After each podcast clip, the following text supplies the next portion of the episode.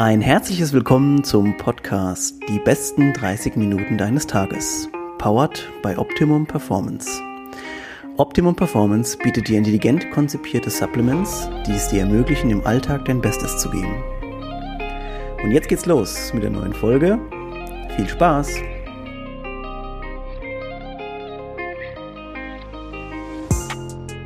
Heute habe ich tatsächlich mal jemanden aus meinem eigenen Bereich äh, vor dem Mikrofon, und zwar die Daria, die auch einen Podcast hat. Darauf gehen wir später nochmal ein. Hallo Daria. Hallo, schön, dass ich da sein darf. Äh, ja, sehr schön, dass du äh, dir die Zeit nehmen konntest. Ähm, wir gehen mal ganz kurz vielleicht auf dich ein. Stell dich mal kurz vor und dann sag mal, was du für einen coolen Podcast hast. Ähm, okay, ich bin Daria.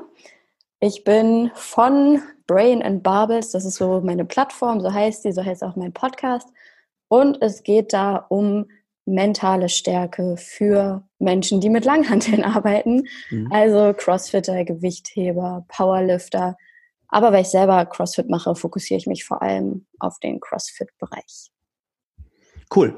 Ähm, du bist ja, so wie ich jetzt eben auch schon erfahren habe, im Vorgespräch selber auch an der Handel, hast du eben auch nochmal gesagt. Ähm, Wann kam der erste Gedanke dazu, sowas mal zu machen, der Podcast, die Idee? Und die Idee mit dem Podcast ist tatsächlich über Instagram entstanden. Also der Podcast war auch nicht das erste, was ich hatte, aber ich habe mal so eine Umfrage gemacht über Instagram. Ich habe die Leute gefragt, wie wichtig findet ihr mentale Stärke mit diesem Slider? Und dann haben mhm. die angekreuzt, unheimlich wichtig. Mhm. Und dann habe ich gefragt, wie oft trainiert ihr es denn gezielt? Und da kam halt ähm, fast gar nicht und wenig. Und dann habe ich gefragt, woran das liegt. Und dann haben voll viele geschrieben, ja, ich weiß gar nicht, wie ich da anfangen soll. Ich weiß gar nicht, ähm, wie das geht. Wie trainiert man das denn überhaupt? Und dann habe ich überlegt, okay, wie erklärst du das jetzt den Leuten? Also schreibst du jetzt einen fünf Seiten langen Blogartikel, den niemand lesen wird, weil er viel zu lang ist? Und dann dachte ich, okay, du erzählst es den Leuten und jetzt startest du einfach einen Podcast. Und dann saß ich da an meinem Wohnzimmertisch mit meinem iPhone und meinem Headset und habe mir das irgendwie vorgeskriptet und fünfmal aufgenommen, mich zehnmal versprochen. Ähm, und dann ist diese allererste Folge online gegangen. Dann musste mich auch noch, genau, ich dachte, ich mache das mal eben so schnell und dann muss man ja aber den Podcast auch irgendwo hochladen. Und ich war so, hä, wo lädt man das denn jetzt hoch? Und musste mich dann da erstmal reinfuchsen in dieses. Ganze. Und ähm, oh, dann hat es schon im Endeffekt von Veröffentlichung dieser Story anderthalb Monate gedauert. Und das ist auch die allererste Folge auf dem Brain and Barbels Podcast. Die heißt, glaube ich, wie trainiert man eigentlich mental oder so. Mhm. So kam es dazu. Äh, coole Sache. Ähm, ich finde vor allem immer interessant, dass ähm, du, wie du schon richtig ähm, eben angesprochen hast, du denkst ja immer, dass du zum Beispiel jetzt gerade bei CrossFit denkst du ja, du trainierst deine mentale Stärke automatisch mit, ne? weil du halt äh, hart durch einen Workout gehst und dann halt auch dabei bleiben musst und so. Aber sich tatsächlich mit der Komponente dann nochmal mentale Stärke an sich zu beschäftigen, ist eine super Idee. Und ich bin auch äh, sicher, dass da viele, ähm, viele Athleten jetzt vielleicht, die es hören, äh, nochmal aufhören. Denn es ist ein interessanter, interessanter Aspekt. Ganz kurz zu deiner akademischen Laufbahn. Wir wollen das Ganze ja auch untermauern, dass wir hier mit jemandem sprechen, der Ahnung hat von der Materie. Vielen Dank. Ähm, also du bist tatsächlich eine sehr äh, vielseitig ausgebildete Frau, wie ich schon erfahren habe. Ähm, erzähl mal kurz was, wie, wie fängt das alles an? Also du bist ja eigentlich äh, Sportwissenschaftlerin. Ja, was heißt eigentlich Sportwissenschaftlerin? Ich würde mich inzwischen eigentlich eher als eigentlich Psychologin bezeichnen, weil mhm. ich eigentlich gar nicht mehr so viel mit den Sportwissenschaften zu tun habe und es mich auch gar nicht so sehr mehr, na, was heißt interessiert, aber ich beschäftige mich einfach damit, nicht mehr damit, dadurch ist mein Wissen auch nicht up to date, aber ich habe zumindest den Background, weil damals, ähm, ich wollte eigentlich immer gerne Psychologie studieren, aber wer sich schon mal mit dem Psychologiestudium beschäftigt hat, der NC ist unheimlich hoch. Mhm. Ähm, mein Abi hat damals dafür nicht gereicht, deswegen habe ich zuerst Sportwissenschaften studiert. Und nach Ende des Sportwissenschaften, also mit Psychologie im Nebenfach, muss man dazu sagen. Sportwissenschaften mhm. mit Psychologie im Nebenfach. Und nach Ende des Sportstudiums war ich so, hm, was machst du jetzt damit? Und ich konnte mir irgendwie, ich hatte dabei überhaupt keine positiven Emotionen, mich weiter in dem Bereich jetzt zu weiterzubilden oder da jetzt noch einen Master drin zu machen. Deswegen dachte ich, okay, geh aufs Ganze und bewirb dich nochmal für ein Zweitstudium Psychologie. Da habe ich dann ähm, tatsächlich auch einen Platz bekommen, tatsächlich auch an der Uni, an der ich sowieso schon war. Das heißt, für mich hat sich nichts geändert. Und ähm, das halt auch mit Hilfe dieses Nebenfachs, was ich damals gemacht habe im Sportwissenschaftsbachelor. Und so kam es dann, dass ich dachte, eigentlich ist diese Brücke zwischen Psychologie und Sport auch super, super spannend. Das habe ich schon früher selber als Athletin immer gemerkt, dass es total wichtig ist, so mit welcher Einstellung ich in den, also ich nenne es jetzt Einstellung, ich in den Wettkampf gehe ja. für das Wettkampfergebnis. Und habe dann nochmal einen Master in angewandte Sportpsychologie oben drauf gepackt. Der ist jetzt auch fast fertig, aber der ruht jetzt schon eine ganze Weile, weil ich eben gerade dabei bin, mir die Selbstständigkeit aufzubauen und von jetzt auf gleich an, anzufangen, äh, mit Krankenkassenbeiträgen bezahlen, die endlos hoch sind. Also dann würde ich einfach, glaube ich, nicht lange überleben mit der Sportpsychologie. Mhm. Noch nicht. Ähm, noch nicht, ja. Deswegen spare ich mir das gerade noch ein bisschen auf. Ja, also ist tatsächlich ein sehr interessanter Bereich, der, wie du es eben auch schon richtig gesagt hast, vielleicht noch nicht so populär ist, dass man jetzt sagen kann, ah, ich habe einen äh, Sportpsychologen an der Hand, aber du hast ja auch in deinem Podcast, der übrigens sehr zu empfehlen ist, wir gehen da später nochmal drauf ein, ähm, mit äh, dem Hendrik Senf hat, hatte die auch, glaube ich, einen längeren Talk darüber, ob sich in Zukunft ähm, ja, Athleten oder CrossFit-Athleten vor allem ähm, so einen Mentaltrainer äh, auch nochmal quasi an die Seite holen, einfach um da ein bisschen ähm, ähm, leistungsfähiger zu sein. Und ja, also als ich mir das so angehört habe, dachte ich mir, wow, also wie, wie, wie viel Potenzial noch in dieser Sportart und in verschiedenen Aspekten dieser Sportart einfach steckt. Äh, das finde ich unglaublich. Und eine kurze Rückfrage nochmal. Gab es irgendwann auch einen Moment, wo du gesagt hast, so, okay, ich bin jetzt im Workout zum Beispiel und Mist, irgendwie könnte ich da mental gerade, also ich, ich komme zum Beispiel nicht weiter. Dass du selber an dir quasi so ein, so ein Exempel statuiert hast. Mhm. Also ich glaube schon, dadurch, dass ich das ganze Wissen habe, dass ich schon unheimlich viel mental mit mir arbeite und ich auch genau inzwischen weiß, wie ich so mental funktioniere. Natürlich gibt es da für mich auch immer noch einige Blindspots. Also ich habe mich auch noch nicht 100 Prozent verstanden, aber wer tut das denn jemals? Ähm, und wenn man aber einmal an dem Punkt ist, dass man so ein bisschen gecheckt hat, wie man so funktioniert, kann man dann probieren, eigene Strategien zu erarbeiten. Und das ist eigentlich auch das, was ich mit den Athleten versuche, die bei mir jetzt auch im Coaching sind oder bei einem Workshop, einfach zu animieren, sich damit zu auseinanderzusetzen, wie funktioniere ich selbst, wie funktioniert die Psyche, das Mindset beim CrossFit generell?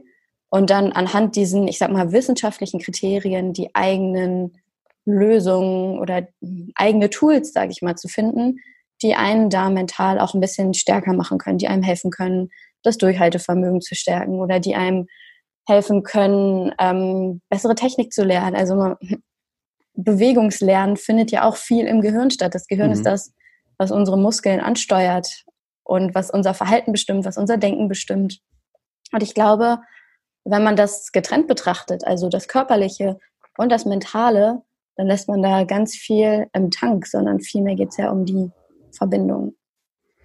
Ja, das, das, äh, das kann ich auf jeden Fall, das fühle ich, den Punkt. Ähm, hast du, kannst du vielleicht sagen, wie viel, du hast ja jetzt gesagt, du hast schon Athleten bei dir im Coaching, ne? Mhm. Hast du da, was kannst du sagen? Nimmst du viel auch aus, einfach aus der Praxis an dir selbst oder ist es so ein bisschen eine Vermischung zwischen einfach Theorie und dem, was du auch von dir selber ähm, schon so festgestellt hast? Hm, also ich glaube, wenn ich es wenn ich alles an mir selber ähm, feststellen oder wenn ich alles von mir selber nehmen würde und das so nehmen würde, wie es bei mir funktioniert, dann wäre ich eine schlechte Sportpsychologin, weil mhm. das ist der entscheidende Punkt, dass so wie es bei mir funktioniert, funktioniert es nicht bei anderen. Aber eben durch das ganze Wissen aus der Psychologie und aus der Sportpsychologie kann man eben so ein bisschen abstrahieren, welche Zusammenhänge gibt es bei Menschen generell. Ich habe im Vorgespräch schon ein Beispiel genannt, ähm, das werde ich jetzt einfach auch nochmal ja. zu Rate ziehen, nämlich, dass zum Beispiel Perfektionismus auch viel mit Misserfolgsangst zusammenhängt. Also, dass man sich durch Perfektionismus probiert, möglichst viel Kontrolle von der Situation zu holen, ähm, um dann Misserfolge zu vermeiden. Also, das ist eine Möglichkeit jetzt. Ähm, wenn ich das jetzt so angehen würde, wie das bei mir funktioniert, dann, also, das funktioniert nicht, sondern ja, ja, es geht wirklich darum, mit den Leuten eigene und individuelle Lösungen zu finden. Und das ist auch ein großer Wirkfaktor, sage ich mal, von so einem Coaching, dass ich es schaffe, mich als Person und was mein Interesse in dem Moment gerade ist, einfach komplett rauszunehmen und zu 100 Prozent bei der Person zu sein, die gerade bei mir im Coaching ist. Oh, interessante Punkte. Ich muss gucken, dass ich alles auf die Reihe kriege, denn du hast so viel gesagt, wo ich gerade mitarbeiten muss. Ähm, ja, wir sind jetzt schon interessanterweise direkt in den Punkt eingestiegen, den ich den ich wahrscheinlich am meisten auch äh, feiern werde, hoffentlich die Zuhörer auch. Und zwar, ähm, dass wir eben in den wissenschaftlichen äh, Aspekt so ein bisschen reingehen. Ähm, Vielleicht äh, ganz zunächst erstmal, ich mache nämlich auch gerade mit jemandem, aber so im, eher im privaten Bereich eine Studie, hat mit Sport eher zu tun und Training. Und da ist es auch ganz, ganz wichtig, weil der fragt mich nämlich auch oft, ha, und so und so, und wie würdest du das da und da machen? Und dann sage ich immer, hey, wir müssen uns an die, an den Plan oder an die, an den Studienaufbau erstmal halten, denn wir wollen alles so testen, dass wir quasi drei verschiedene Blöcke haben, die wir miteinander vergleichen können. Und da ist halt oft, dass es halt nach links und rechts rausgehen soll, aber es darf nicht nach links und rechts rausgehen, denn wir müssen bei, wir müssen eben bei den Werten bleiben.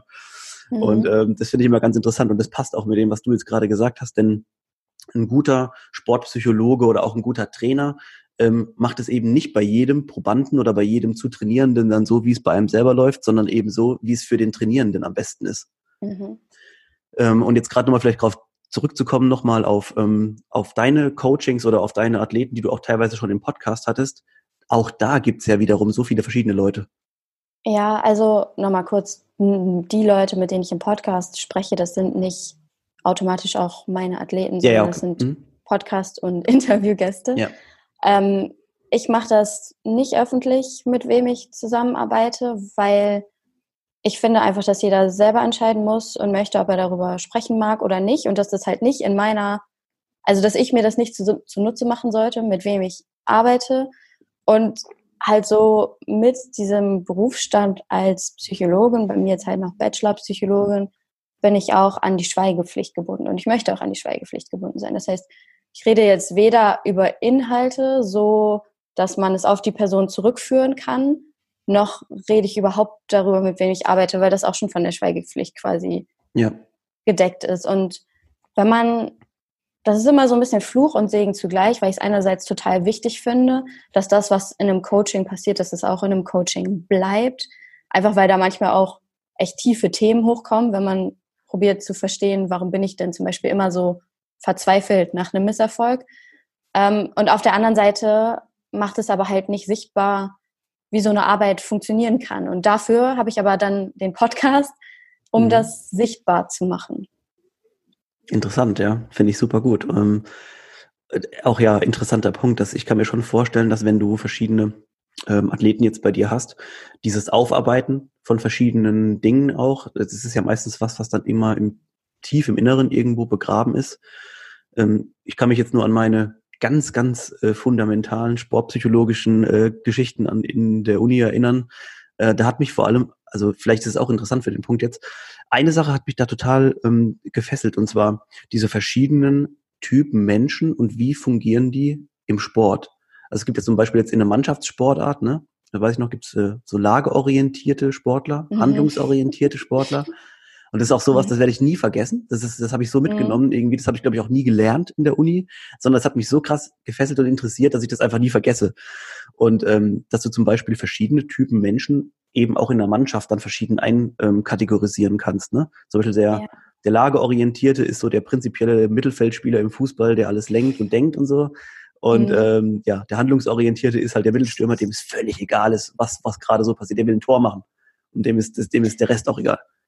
Ja, ja, vielleicht können wir kurz für die Zuschauer erklären, was Handlungs- und Lageorientierung okay, ist. Ja. Weil ich glaube, das sind so Fachbegriffe, wenn man die yeah. hört, dann ist man erstmal so ein bisschen verwirrt. Erklär du also mal, du bist der Profi. Lageorientierung beschreibt, ich habe witzigerweise gerade erst einen Artikel drüber geschrieben, ja. aber äh, auch so sind das zwei super wichtige, ich sag mal, Konzepte. Lageorientierung beschreibt, dass ich mich mehr so mit dem beschäftige, was um mich rum passiert und auch mit den Konsequenzen. Also, dass ich quasi eher so den Fokus äh, nach außen und in die Zukunft und in die Vergangenheit habe. Also, dass ich, was passiert, wenn ich jetzt den Snatch faile? Das wäre mhm. lageorientiert. Oder ähm, was macht denn der Kontrahent da hinten auf dem Wettkampffloor? Das wäre auch lageorientiert. Und handlungsorientiert beschreibt, dass ich meinen Fokus als Athlet oder als Athletin auf dem Moment der Handlung habe. Also, dass ich dann nicht mhm. vor dem Snatch stehe und mir denke, okay, was passiert jetzt, wenn ich den faile, sondern wenn ich vor dem Snatch stehe und mir genau überlege, okay, wie muss ich jetzt greifen, welche Muskeln spanne ich jetzt an und mich konzentriere und einfach 100 Prozent bei der Handlung bin. Und wie du schon sagst, es, also es gibt da ein paar spannende Studien auch, die zeigen, was so für Konsequenzen mit Handlungs- und Lageorientierung einhergehen. Und Menschen, die eher lageorientiert sind, denen fällt es zum Beispiel schwer, Misserfolge gut abzuhaken. Also das ist dann so das, das generelle Muster, was man in der Forschung gefunden hat. Das kann aber jetzt halt auch wieder bei der Einzelperson anders sein. Mhm. Und trotzdem braucht man auch manchmal die Lageorientierung. Also wenn wir jetzt einen Matt Fraser haben, wer hat die Games geguckt, geguckt hat letztes Jahr, der weiß, dass es da einen ganz engen Kampf, sag ich mal, gab ja. zwischen Matt Fraser und ich glaube Noah Olsen war es ja. am Ende. Und wenn Matt Fraser da nur 100% handlungsorientiert gewesen wäre und nicht darauf geschaut hätte, was Noah Olsen macht, dann hätte der wahrscheinlich den letzten Heat nicht gewonnen, sondern mhm. Entscheidend ist, dass man auch switchen kann, bewusst zwischen Handlungs- und Lageorientierung und dass ja. man für sich selbst herausfindet und selbst entscheiden kann, wann ist Lageorientierung für mich besser, wann pusht mich das, wann motiviert mich das und wann ist Handlungsorientierung für mich besser, wann pusht mich und wann motiviert mich das. Bist du der Meinung, dass ähm, diese handlungs- und lageorientierte oder vielleicht auch die prozentuale Verteilung oder vielleicht auch mal 100-0, ist das von Menschen an sich vorgegeben? Denn ich hatte immer das Gefühl, dass du den Menschen nur bis zum gewissen Grad vielleicht auch ähm, in eine Kategorie einordnen kannst. Denkst du, das ist schon von prinzipiell men menschlich vorgegeben, wie man so tickt? Was meinst du gerade mit Menschen? Ja, das quasi, dass ähm, es gibt zum Beispiel jemanden, der ist ähm, ein super handlungsorientierter äh, Mannschaftsspieler und der könnte zum Beispiel niemals ein super lageorientierter Mensch werden. Mhm. Und auch andersrum. Weil ich hatte immer das Gefühl, mhm. dass es gibt gewisse ähm, Typen von, zum Beispiel im Sport, jetzt sind es einfach Sportler, egal in welcher Sportart, und du, du kannst einen Mittelstürmer nicht zu einem äh, lageorientierten Mittelfeldspieler machen. Es geht einfach nicht. Mhm. Das, hat, das Gefühl hatte ich immer. Ja, also die Frage ist erstmal überhaupt, muss man sich da verändern? Mhm will man sich da verändern? Ähm, ein Professor aus der klinischen Psychologie, also das mhm. ist der Bereich, der sich mit psychischen Krankheiten beschäftigt, der hat immer gesagt, altes Verhalten ist der beste Prädiktor für neues Verhalten. Das mhm. bedeutet, so wie ich mich in der Vergangenheit verhalten habe, werde ich mich höchstwahrscheinlich auch in der Zukunft verhalten. Also, dass wir Menschen uns von jetzt auf gleich um 180 Grad drehen, das passiert eigentlich nie, weil ja. eben unser Verhalten aus so vielen oder von so vielen Einflussfaktoren, sag ich mal, beeinflusst wird oder auch aus Lernerfahrungen der Vergangenheit bestimmt wird. Prinzipiell kann man eben aber alles lernen und deswegen ist so die Entwicklung mentaler Stärke auch so ein Prozess und auch eine Art Trainingsprozess. Also da gibt es jetzt nicht mental stark und mental schwach, mhm. sondern ich meine, wenn du hast gerade auch gesagt, du machst selber auch CrossFit, ne? Ja das erste Mal, als du einen Snatch versucht hast, war, hast du wahrscheinlich auch da gestanden und dachtest so, wow, mein Kopf, wo müssen meine Arme hin, wo müssen meine ja. Beine hin, was muss ich tun?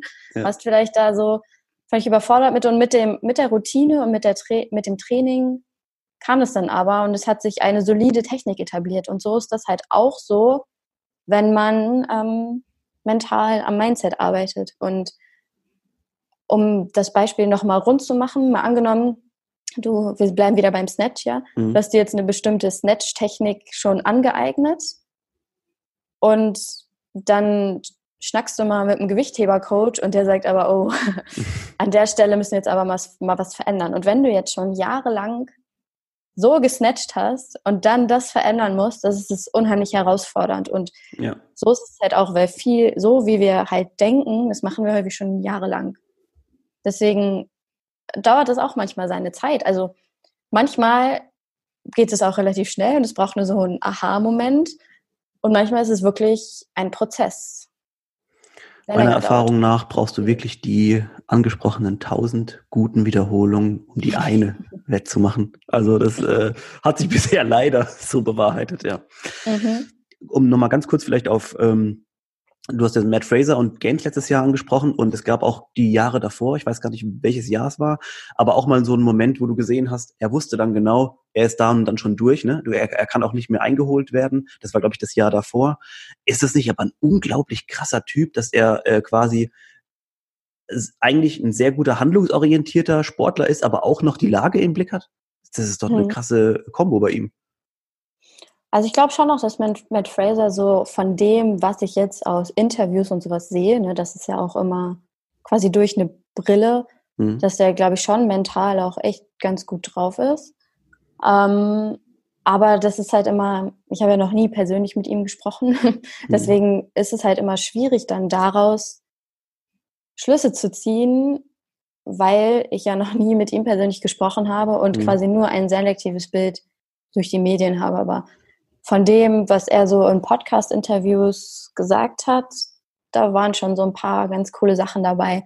Ja. Zum Beispiel Thema mit Misserfolgen umgehen. Also er ist ja eine ganze Zeit lang immer nur Zweiter geworden bei mhm. den Games und hat dann gesagt, das war damals, also dass ihn das richtig runtergezogen hat, dass ihn das richtig geärgert hat und dass das aber gleichzeitig das Beste war, was ihm passiert ist, ja. dass er halt diese Misserfolge hatte weil er dadurch, nur dadurch zu dem Crossfitter geworden ist, der er jetzt ist, weil er sonst mit Scheißernährung weitergemacht hätte, mit unstrukturiertem Training weitergemacht hätte und durch, durch diesen Misserfolg hat er halt gelernt, all sein Handeln auf Erfolg, sag ich mal, auszurichten. Und deswegen sagt er halt, er ist sehr dankbar dafür, mhm. dass er da halt Zweiter geworden ist. Das finde ja, ich Ja, und das, das Krasse ist bei solchen Superathleten oder egal in welcher Sportart, ist es ja immer wieder so, dass die einfach krasse Misserfolge schon mal hatten und daraus dann gelernt haben. Oder ja, wenn wir jetzt im CrossFit bleiben, ich erinnere mich immer gerne an Rich Froning, der den, diesen Rope Climb nicht geschafft hatte und danach halt komplett äh, durchgedreht ist, die, die nächsten vier Jahre oder sowas. Mhm. Und alles hat angefangen mit einem Rope Climb, den er einfach nicht geschafft hat. Und mhm. äh, ja, vielleicht können wir das auch, ja, wir müssen es nochmal aufgreifen. Ähm, was wir gleich so vielleicht die Takeaway oder die Take-Home-Message, äh, die wir so mitnehmen können. Ähm, jetzt muss ich kurz mich, mich einordnen, weil ich eben schon wieder einen anderen Gedanken hatte, während du erzählt hattest. Ähm, sich ein. Ähm, Zeit. Ja. Also, ähm, ja, Beispiel Matt Fraser jetzt gerade nochmal. Ähm, er hat ja auch, also was ich bei ihm halt cool finde zum Beispiel ist, ähm, es, es scheint so, als ob er mit den ganzen Sachen sehr gut klarkommt, obwohl er ein Top-Athlet oder ein ein super krasser Athlet ist, der ähm, in einer Sportart äh, jetzt ak aktuell wirklich top of the pops ist. Und der hat ja scheinbar überhaupt keine psychologische Betreuung, so wie ich das sehe. Mm, ja, man weiß es aber nicht, weil Sportpsychologen das in der Regel ja so handhaben, dass sie nicht darüber sprechen, ah, okay. mit wem sie arbeiten, dass sie das nicht als Werbung für sich nutzen und dass es halt in der Hand der Athleten liegt, die ähm, darüber sprechen wollen oder nicht darüber sprechen wollen. Mhm. Und Matt Fraser hatte ja aber eine ganze Zeit lang viel mit Ben Bergeron zusammengearbeitet. Stimmt, ja.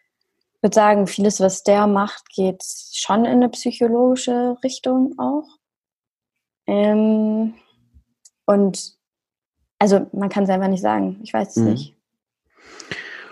Okay, ähm, also wir müssen natürlich gucken, dass wir jetzt in den, dass wir auch noch den restlichen Punkte kurz mal ansprechen, zumindest und uns nicht zu sehr äh, vertiefen äh, in den einen Themenbereich, wobei der natürlich sehr, sehr interessant ist und man wahrscheinlich eine riesenlange, ellenlange Podcast-Folge nur darüber machen könnte. Ähm, ich gehe mal nur kurz auf ein auf deinen Podcast. Und zwar habe ich mir gestern deine neue Folge, äh, die Entspannungsmechanismen, äh, habe ich mir angehört. Mhm. Und äh, das habe ich richtig, das war richtig gut. Also, hast du es ähm, nur angehört oder hast du es auch ausprobiert? Ich habe es auch mitgemacht, ja. Ähm, cool. Hab mit, ja, hab mal nachher auch ein bisschen rumgeschaut, was es da noch so gibt und ähm, habe auch versucht, das gleich schon wieder weiter zu verflechten. Naja, egal, auf jeden Fall. Ähm, es ist eine sehr, sehr, also erstens mal, man muss hier sagen, du hast wirklich recht, du hast eine sehr entspannende Stimme. Ähm, also da könnte man, glaube ich, auch direkt davon einschlafen. Ähm, das wär, also nicht einschlafen, weil es langweilig ist, sondern weil es sehr entspannend einfach wirkt. Ähm, und erstmal, ähm, also danke schon mal dafür. Das ist eine sehr, eine sehr, sehr coole Sache. Ähm, findet ihr übrigens auf Darias Podcast Brain and Bubbles. Letzte Folge. Glaube ich, Folge 25. Ähm, ja, genau. Ähm, und was mir in dem Moment aber eingefallen ist, dachte ich mir, ich muss dich auf jeden Fall fragen, ist, äh, in der momentanen Welt und in der hektischen Welt äh, ist halt Stress immer dieses, dieses große Thema. Ähm, kannst du da vielleicht was dazu sagen? Hast du schon mal selber an dir einfach gedacht, okay, Stress, ich muss jetzt irgendwas aktiv dagegen machen? Mhm. Also ich habe auch regelmäßig Stressphasen und auch Phasen, die ich als sehr stressig empfinde. Aber da sind wir wieder bei dem Punkt, dass ich für mich ganz gut rausgefunden habe, was hilft mir dann und woher kommt das. Und ähm, wir haben ja schon besprochen, dass ich in meinem, Ding viel, in meinem Leben viele Dinge parallel gemacht habe. Und viele Dinge parallel machen bringt halt auch echt stressige Phasen so mit sich. Stress, erstmal, um das zu verstehen, ganz wichtig, hat eine super subjektive Komponente. Das heißt, es hängt davon ab, wie ich Dinge bewerte, ob sie stressig für mich sind oder nicht. Also was für Person 1 super, super stressig ist. Ich weiß nicht, was ist für dich richtig Stress? Ich glaube, Stress ist für mich, beziehungsweise da kommen wir auch gleich drauf, wie ich, wie ich es geschafft habe, ist, wenn ich unheimlich viele Sachen an dem Tag weiß, die ich noch erledigen muss und irgendwie mhm. vor, vor allem nicht hinterherkomme und vielleicht einfach dann auch zu spät anfange oder wie auch immer. Und da hat mir zum Beispiel jetzt geholfen, mir das immer in kleine ähm, Teile mhm. einzuteilen und zu sagen, ja, ähm, ist ein kurzer Zwischenerfolg und dann nehme ich mir auch nicht zu viel vor. So. Ja. Kann ich total verstehen. Ja. ja. ist bei mir so ähnlich. Ich hatte eigentlich jetzt gehofft, dass wir so zwei konträre Beispiele Aber es gibt sicherlich auch Leute da draußen, die sagen so, geil, Mann, heute richtig viel zu tun, ja. heute voll die Struktur und ich kann das alles abarbeiten. Also da ist es halt super, super subjektiv. Mhm. Das ist so der erste Punkt, erstmal zu schauen, wie, wie oder so quasi funktioniert Stress. Für wie belastend empfinde ich das ganz persönlich? Und der zweite Schritt in der Psyche, sage ich mal, der dann passiert ist, dass man automatisch schaut, habe ich denn überhaupt die Ressourcen und die Möglichkeiten, das auch gut zu bewältigen? Und je nachdem, zu welchem Schluss man da kommt, entsteht eher mehr Stress, wenn ich nämlich das Gefühl habe, ich habe überhaupt nicht die Möglichkeiten und die Ressourcen, das zu bewältigen. Oder eben, wenn ich das Gefühl habe, ich habe Möglichkeiten und Ressourcen, dann kann ich damit besser umgehen. Also, oder es wird wahrscheinlich nicht ganz so viel Stress auslösen. Und das sind dann auch die zwei Ansatzpunkte, erstmal zu schauen, okay, wie kann ich die Situation vielleicht anders sehen und anders bewerten? Und als zweites, wie kann ich Ressourcen und Stärken und Möglichkeiten sichtbar machen und für mich schaffen? Also ich habe das für mich persönlich so gelöst, dass ich inzwischen tatsächlich echt so eine Checkliste in meinem Kopf habe, wann ich zu gestresst bin. Oder also es sind so Warnsignale, sage ich mal, die ich dann mhm. habe. Ein Warnsignal, das finde ich super spannend, ist, ich mache sonst alles mit dem Fahrrad. Also ich fahre richtig viel Fahrrad und nehme eigentlich gar keine öffentlichen Verkehrsmittel oder so. Ich auch keinen Bock auf Autofahren. ähm, es wird super lang, ne? Aber mhm. jetzt in dem Beispiel. Und ich merke, dass ich zu gestresst bin, wenn ich richtig krassen Drang bekomme, zu Fuß zu gehen, mhm. um zu entschleunigen. Dann weiß ich schon mal, okay, alles klar, das ist so die erste Stufe Warnsignal. Jetzt musst du was tun. Und da hat mir zum Beispiel meine richtig stressige Phase zuletzt, also meine Bachelorarbeit in Psychologie letztes und vorletztes Jahr habe ich die geschrieben, also es hat sich ein bisschen überlappt, mhm. äh, geholfen, weil ich anhand dessen, also das war wirklich super belastend für mich und anhand dessen habe ich halt echt so ein bisschen rausgefunden, auf welche Warnsignale musst du hören und habe in dem Zuge dann halt auch zum Beispiel mir einfach mal eine Liste erstellt, was kannst du machen, um den Stress rauszunehmen. Und wo ich mit angefangen habe, ist mein Anspruchsniveau zu senken, also mein eigenes. Und habe mir halt gesagt, okay, du brauchst nicht 100 Prozent, 80 Prozent sind genug. Mhm. Und sie da, das hat auch gereicht. Also das war wichtig für mich, eben dann in dem Kontext Stress zu gucken, wie funktioniere ich da und wie funktioniert Stress generell? Also das ist das, was ich meine mit, man braucht ja auch irgendwo immer die wissenschaftliche Basis und kann dann das Individuelle drauf anwenden. Wenn wir jetzt, wenn ich dir jetzt sage, ja, dann äh, fang jetzt mal bitte an, zu Fuß zu gehen und mit dem Fahrrad zu fahren, weil das auf mich 100 Prozent passt. Also ich habe dann wirklich angefangen, gezielt spazieren zu gehen ja. zum Beispiel. Dann würde das bei dir nicht funktionieren. Also es funktioniert ja. nicht, dass ich Dinge von mir auf dich übertrage, sondern ich muss halt wissen, okay, die Bewertung ist wichtig. Und wenn du jetzt bei mir im Coaching wärst, dann würden wir, und du gerade zu viel Stress hast, das ist ja auch noch wichtig, dann würden wir erstmal schauen, okay, wie bewertest du denn die Situation gerade? Da gibt es dann bestimmte Methoden und Techniken, die man anwenden kann, also so bestimmte Tools. Und wie kannst du vielleicht die Situation anders sehen und anders bewerten?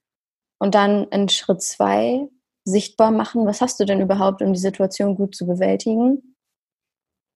Und ähm, wie kannst du für ein bisschen Entspannung sorgen? Also sehe ich das auch richtig. Man muss auch reflektiert seine Lage einschätzen können, einfach um zu sagen, okay. ist das jetzt realistisch? Schaffe ich das? Nehme ich mir da jetzt zu viel vor? Und das ist, glaube ich, auch einer der Faktoren, der, ähm, der bei vielen Leuten vielleicht nicht ganz klappt, einfach die Lage realistisch und reflektiert zu betrachten. Mhm. Ähm, da ich jetzt gleich wieder was zu sagen. Ja, ich, ich, ich, ja, ich habe auch so viele. Wir, wir, werden ein bisschen verlängern. Ich hoffe, äh, keiner nimmt es uns übel, dass es wahrscheinlich keine 30 Minuten sind, aber ein bisschen verlängern müssen wir. Ähm, eine kurze Sache noch, die habe ich die ganze Zeit im Kopf und wenn ich sie jetzt nicht sage, werde ich sie vergessen.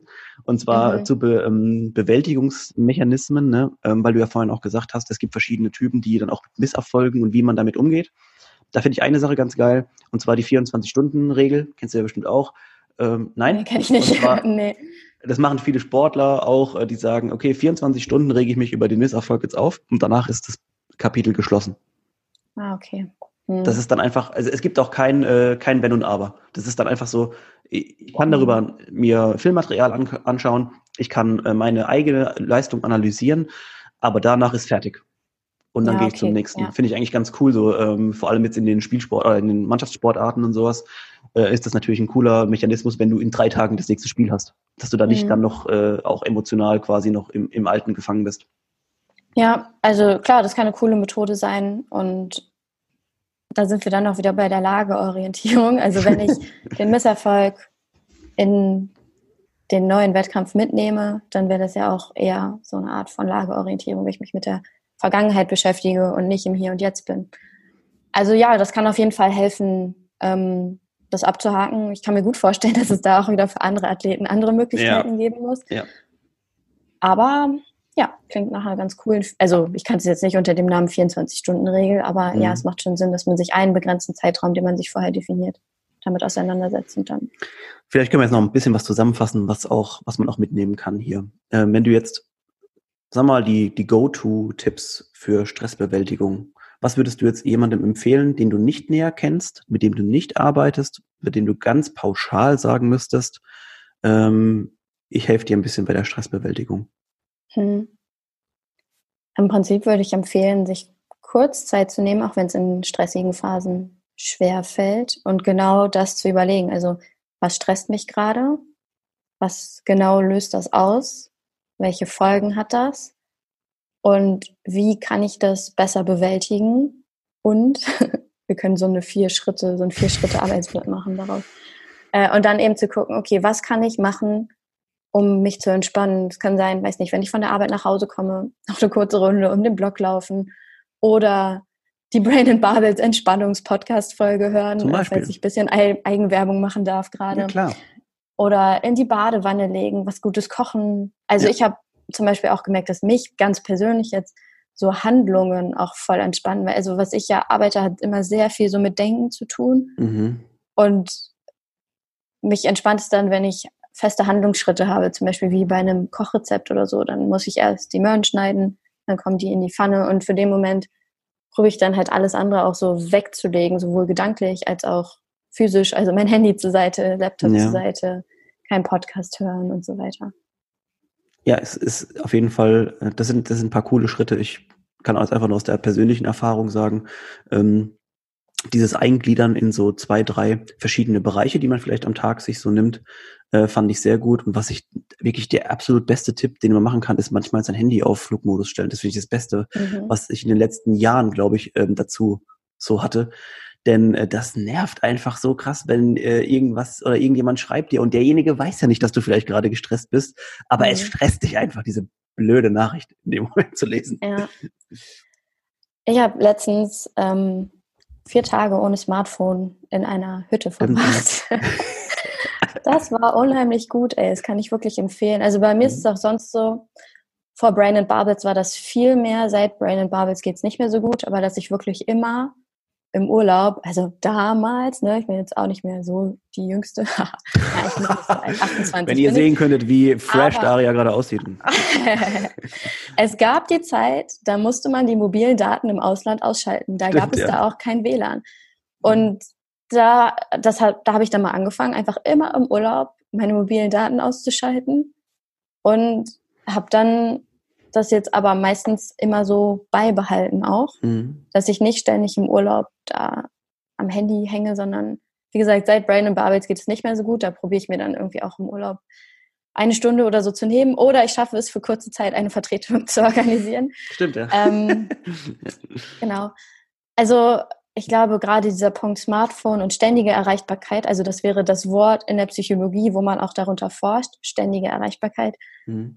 Das zu reduzieren kann unheimlich hilfreich sein. Also es gibt ganz spannende Studien zu ähm, Leuten mit, wie nennt sich das, Rufbereitschaft, wenn die mhm. eigentlich nicht arbeiten, ähm, aber quasi trotzdem zu Hause sein können, aber eben auf Abruf bereitstehen müssen. Ja. Dass zum Beispiel da Erholungsphasen deutlich schlechter sind, dass die gedankliche, ähm, also dass man gedanklich viel mehr an der Arbeit hängen bleibt. Ähm, ja, es gibt auch so ein paar spannende Langzeit-Outcomes, äh, wenn man ja. sehr viel in Rufbereitschaft arbeitet. Also kann ich mir vorstellen. Ne? Wenn man über Social Media viel tut, was auch gut sein kann, weil es einem mhm. Reichweite bringt, aber dann ist es auch ständige Erreichbarkeit.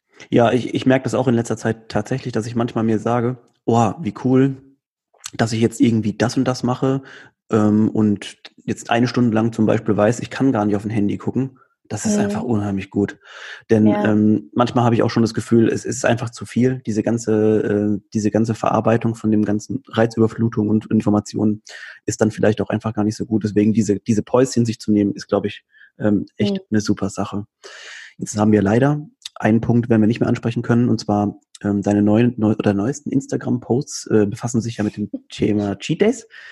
Und äh, aus psychologischer Perspektive, ähm, vielleicht da jetzt einfach ein bisschen Werbung für dich noch. Guckt einfach mal bei Daria äh, selbst vorbei. Und äh, Dazu wenn ihr die ein, ein, wichtiger, ja. ja. ein wichtiger Punkt. Ernährungspsychologie ist nicht hm. das, was ich ja sonst tue, ja. sondern ich habe einfach gerade probiere ich auf meinem Account so ein bisschen herum und mache so wie so Themenwochen, Themenblöcke. Mhm. Und ein Thema ist jetzt halt gerade Ernährungspsychologie. Das ist so, wie kann man die Basics von Psychologie quasi auf Ernährung anwenden, aber prinzipiell beschäftige ich mich schon eher so mit dem Thema mentale Stärke im Sportkontext. Das war mir nochmal wichtig zu sagen. Das ist, äh, ja, das ist auch sehr gut, dass du es nochmal angesprochen hast. Ähm, ja, an dieser Stelle vielleicht nochmal ganz kurz, ähm, für dich auch nochmal gerade die, ja, die Werbung. Ähm, wenn man mit dir Kontakt aufnehmen will, wie findet man dich am besten? Also gerne über Instagram, at Brain and Barbels mit jeweils Punkten zwischen den Worten, also Brain.end.barbels. Das ist eine Möglichkeit. Also da antworte ich immer. Manchmal übersehe ich diese Nachrichtenanfragen, dann irgendwie gerne mhm. einfach nochmal schreiben. Ansonsten auch per E-Mail info at brainandbarbels.de, da dann aber alles zusammengeschrieben. Ähm, man kann nochmal auf der Homepage vorbeischauen, den Podcast cool. hören, auf ja. Spotify und iTunes, die Möglichkeiten gibt's. Also ich kann es nur nochmal auch jedem ans Herz legen. Ähm, die letzten Folgen, auch vor allem gerade dieses mit der Entspannungsgeschichte, ähm, da kann man einen sehr großen Mehrwert draus ziehen. Also ich habe es auf jeden Fall ähm, für mich sehr, sehr gut entwickelt. Ähm, von daher auch inter ein super interessanter, breit gefächerter Podcast, finde ich. Einfach mit den Gästen ähm, finde ich ganz toll. Höre ich mir sehr gerne an. Danke, das freut mich sehr. Ähm, ja, an dieser Stelle, wir werden jetzt langsam zum Ende kommen müssen. Ähm, ist leider, weil es äh, ja noch wirklich einige sehr interessante Sachen waren. Äh, Daria, ich kann dir erstmal nur danken für deine Zeit schon mal, denn ähm, man merkt, wenn du sprichst, ähm, da könnte man sehr, sehr viel noch wahrscheinlich abrufen einfach und auch interessantes Zeug. Und ähm, ja, kontaktiert einfach Daria, wenn ihr Lust habt, ähm, in, den, in die mentale Stärke noch ein bisschen einzu, einzudringen. Genau, also Good. Coachings mache ich online und in Person, das kann man vielleicht sagen. Und es gibt auch einige Workshops, die man besuchen kann. Also Stimmt, äh, ja, German Throwdown wird ja dann wahrscheinlich eher nichts mit dem Workshop oder machst du den trotzdem? Ja, also ja, wenn die Podcast-Folge rauskommt, ist wahrscheinlich eh das, die Sache schon gegessen, oder? Aber ja. genau, der Workshop hängt nicht an dem German Throwdown dran, okay. den mache ich ja einen Tag vorher. Also ja. Okay, perfekt. Stimmt, hast recht, ja. Die Aber das wird auch nur ein ganz kleiner. Workshops. Okay, ähm, also für alle Coaching-Anfragen, ob jetzt online oder offline, äh, kontaktiert Daria auf jeden Fall. Also vielen Dank nochmal für deine Zeit. Äh, war ein sehr Danke interessantes dir. Themengebiet. Ähm, und äh, euch vielen Dank fürs Zuhören und wir sehen uns schon demnächst. Bis bald. Tschüss.